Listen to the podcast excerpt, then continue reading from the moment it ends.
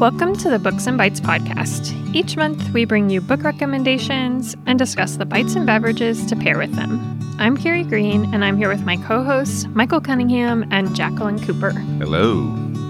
Hi, everyone.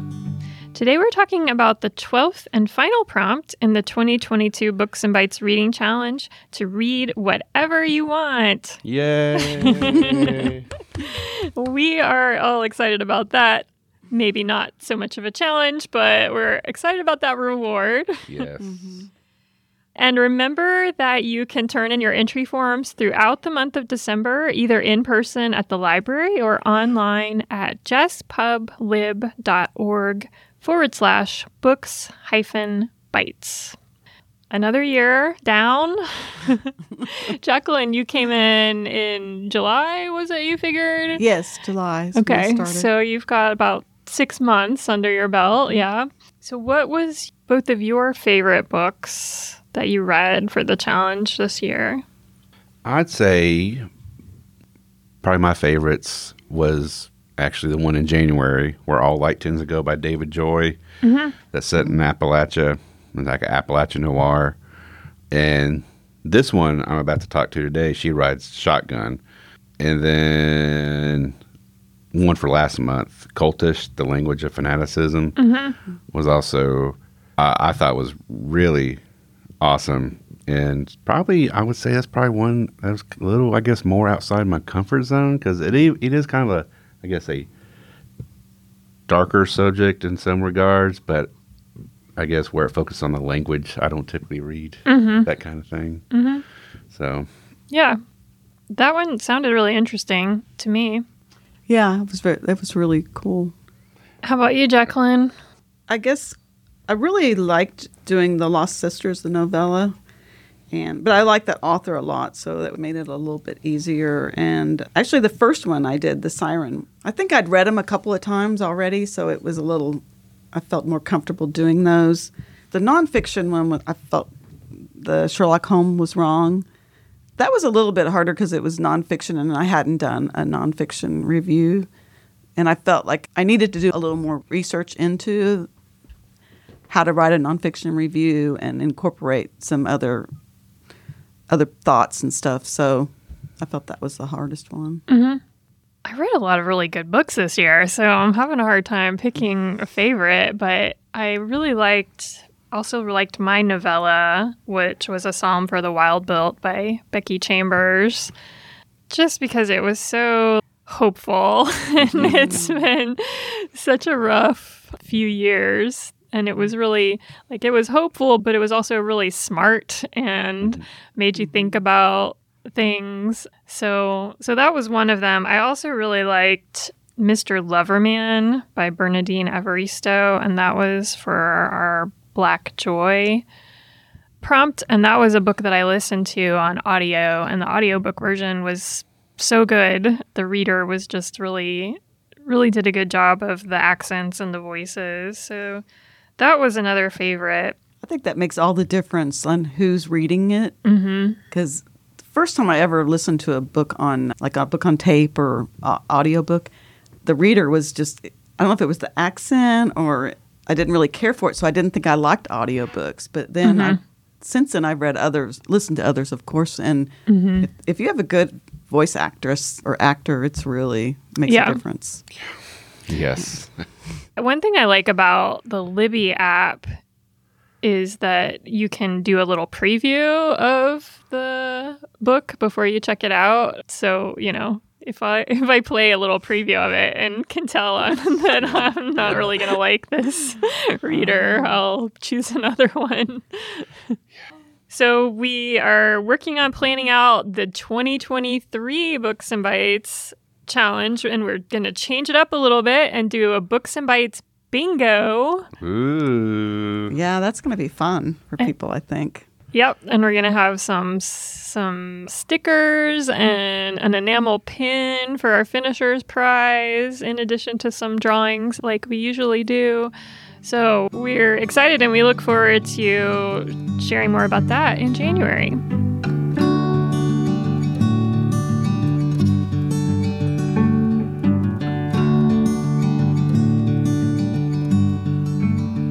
Besides horror, I've really been enjoying crime fiction as of late, and some of the writers I follow on Twitter turned me on to She Rides Shotgun by Jordan Harper.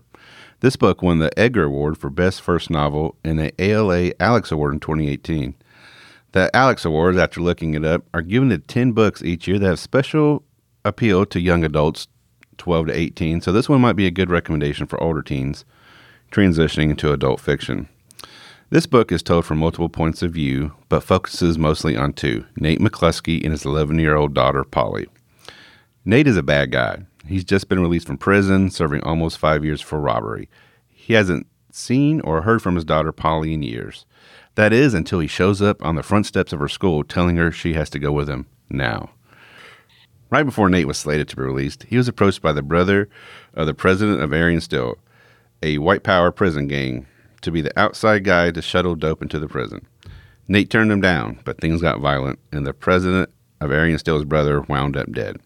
So a green light was put out not on just on Nate's head, but also his ex-wife's and his daughter's. So Nate and Polly go on the run across California while being pursued by Aryan Steel and his associates, and not to mention the police. They come to realize that while she's a shy girl, who still finds comfort in a teddy bear that she takes everywhere with her. She's very much like him, and they start to form a bond that's forged in violence. They have the same gunfighter eyes and share a, a rage that simmers deep down. Polly is forced to grow up quick.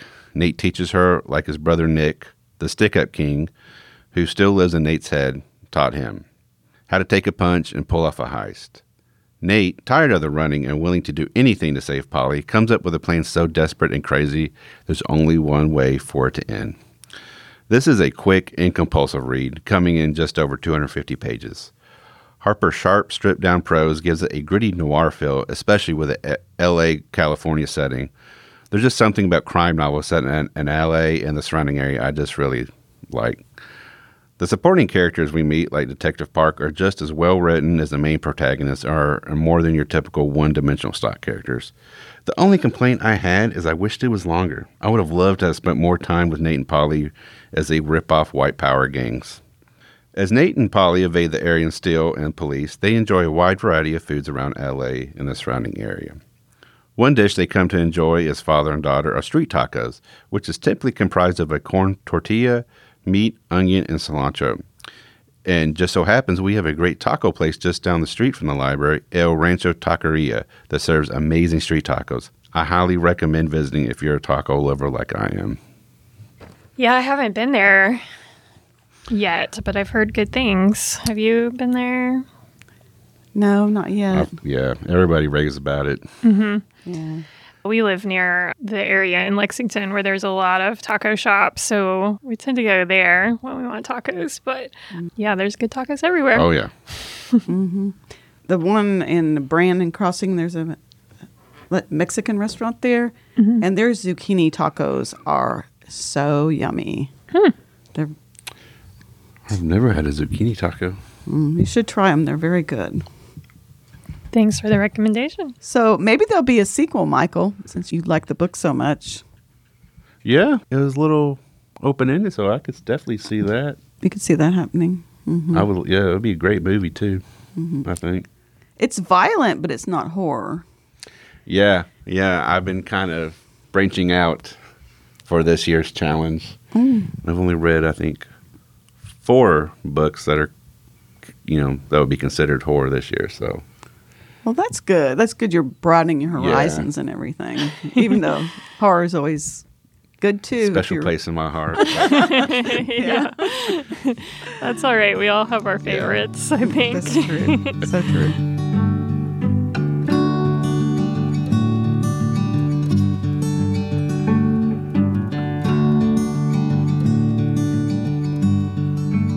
My book is The Wrong End of the Telescope by Rabih Alameddine. The Wrong End of the Telescope, winner of the 2022 PEN Faulkner Award for Fiction, is narrated by Mina Simpson, a Lebanese American doctor who spends her winter vacation on the Greek island of Lesbos, where she volunteers at the notorious Moria refugee camp at the request of her friend Emma, a nurse for an NGO. Mina's trip stirs up memories of her own childhood by the sea in Lebanon. Mina left Lebanon to attend Harvard. After she came out as trans, her family cut contact with her. She and her brother Mazen have reconciled, though, and he travels from Lebanon to volunteer with her at the camp.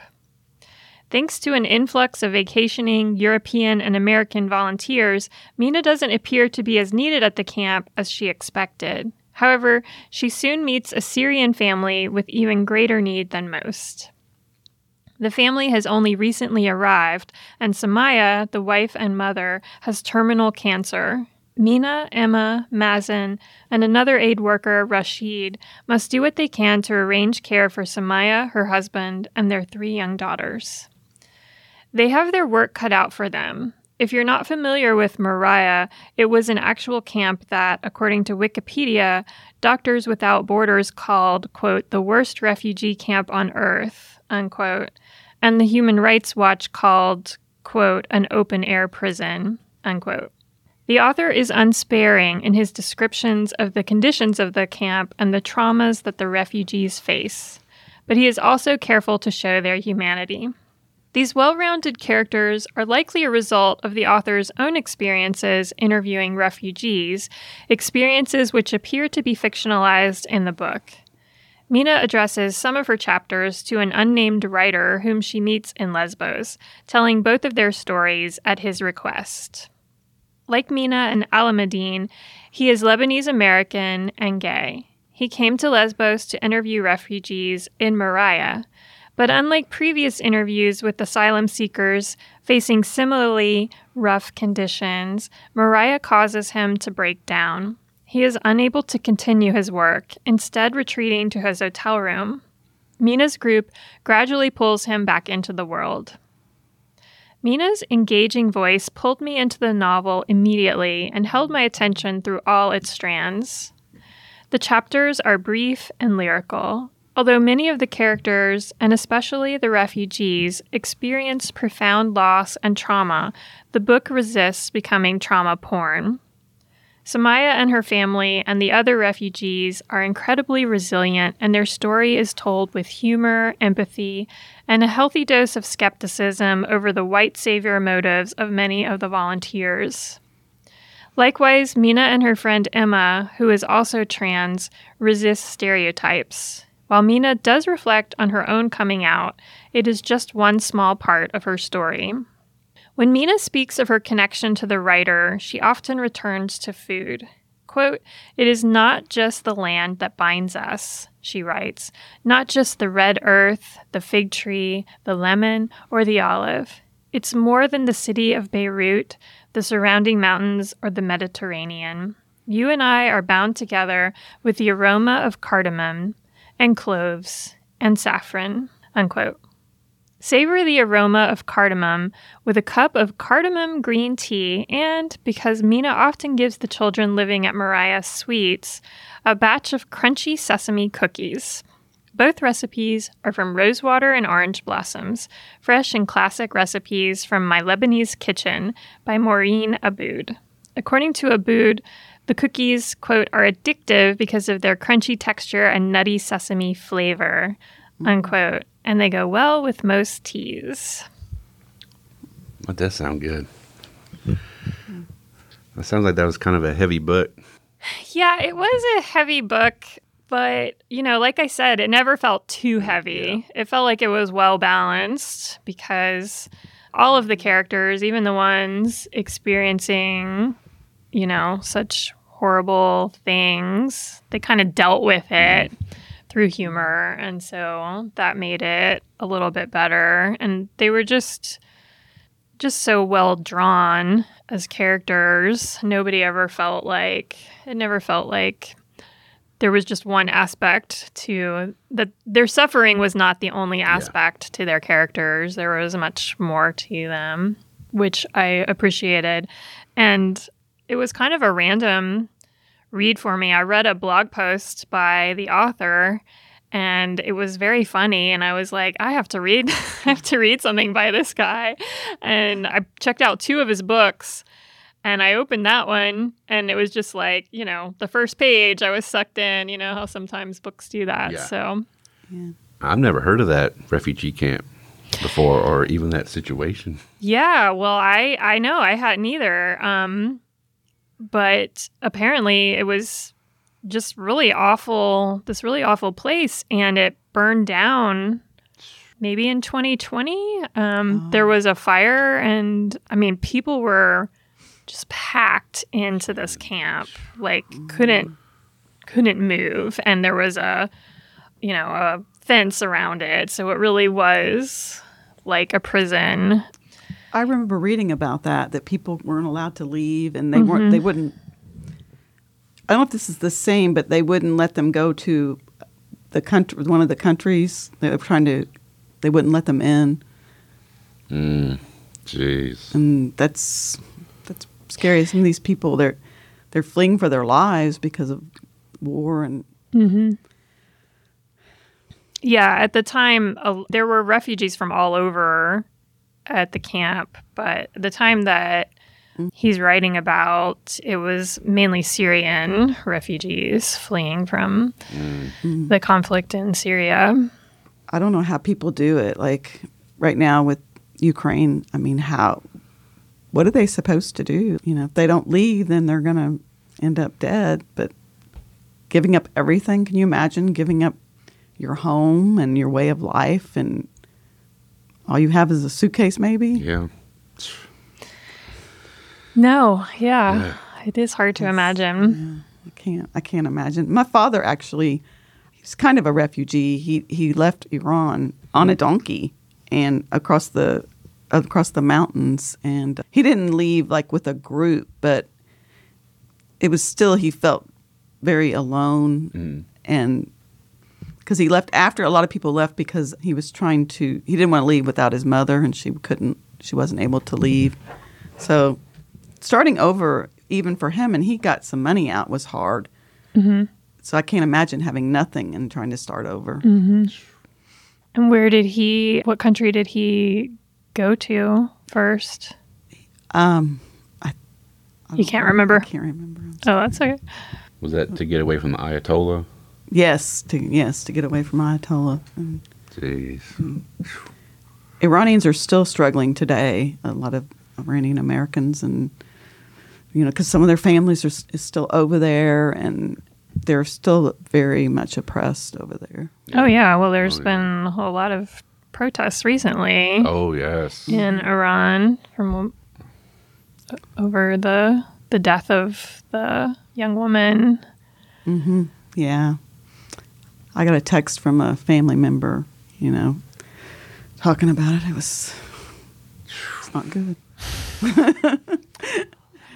Wow. this, Okay, uh, so. I, I hope No. that I hope that Jacqueline's book is a little bit lighter Yeah. because I've managed to bring us down, haven't I? Jackie, this is nothing like, like- February where we all, all read something really depressing stuff, and it was just Uh, mine isn't depressing. okay, good. well, we'll, we'll end on a lighter note then. Okay. The book I chose for this month's prompt is Veil of Winter by Melanie Dickerson. While looking for a fairy tale retelling, I came across the Der- Ter- Dericott Tales.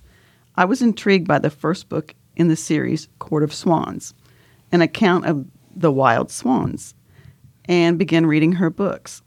However, for this bod- podcast, I did choose to read Veil of Winter, even though it's the third book in the series, because the story setting is in winter, and I thought it would be an excellent book for people to cozy up with by a fire under a warm blanket.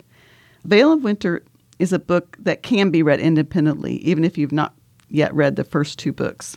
However, there will be a few spoilers for the first two books if you read the third book first, since the characters from the other books are mentioned in this book. Dickerson's third book in the series, Veil of Winter, is very loosely based on Sleeping Beauty. In this tale, she weaves a wholesome Christian fairy tale romance, complete with princesses and knights set in medieval Europe. I have not read a lot of Christian fiction, but I have read quite a few of Dickerson's books, and her incorporation of religion is appropriate to the period. Both of the main characters and others in the book are Christian and look to their faith to guide them. The characters pray to ask for guidance and help, especially when they struggle with diverse adversity during difficult times. This story follows two narrators, Princess Elise and Sir Gerard. Princess Elise lives in a mountain castle near France. Her father, King Leonardo, wishes her to marry another king in a nearby kingdom, King Claude's nephew, Rodrigo, so that he can form an alliance with the kingdom.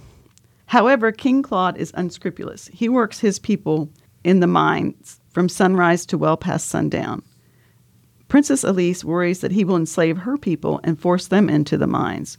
She fears that the two kings are only thinking about their own wealth and not the welfare of the people living in her kingdom. Since Elise is a woman, if she marries Rodrigo, he will be in charge of her kingdom after her father dies. Rather than marry and let King Claude mistreat her people, she plans to escape by taking a sleeping draught. Meanwhile, in England, Sir Gerard, a young knight, has a vision from God telling him to go to Elise and help her.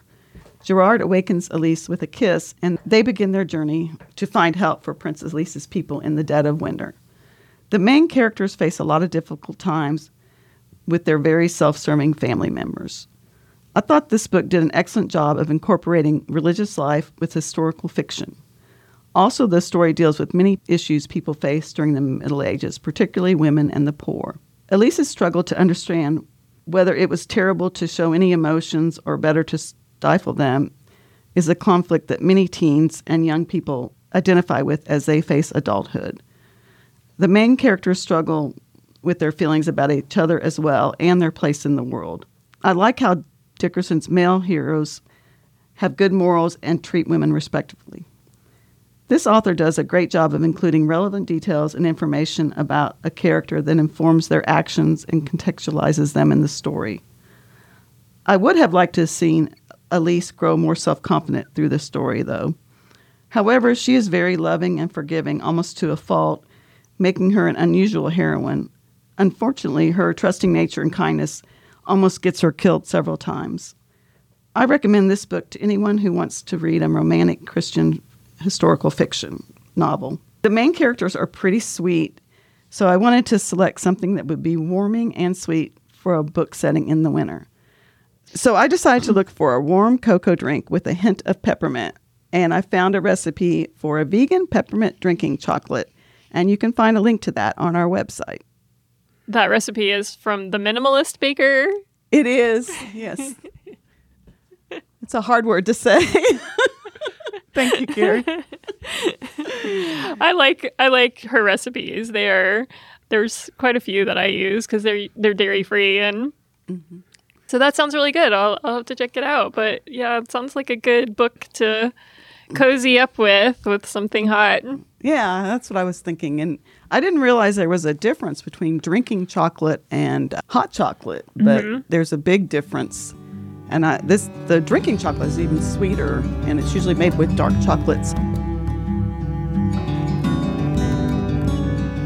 Thanks for listening to the Books and Bites podcast. For more information about the Books and Bites Reading Challenge, visit our website at jesspublib.org forward slash books hyphen bites. And don't forget to turn in your entry forms during the month of December on our website or in person at the library. Our theme music is The Breakers by Scott Whitten from his album In Close Quarters with the Enemy. Find out more about Scott and his music on his website, adoreforadesk.com.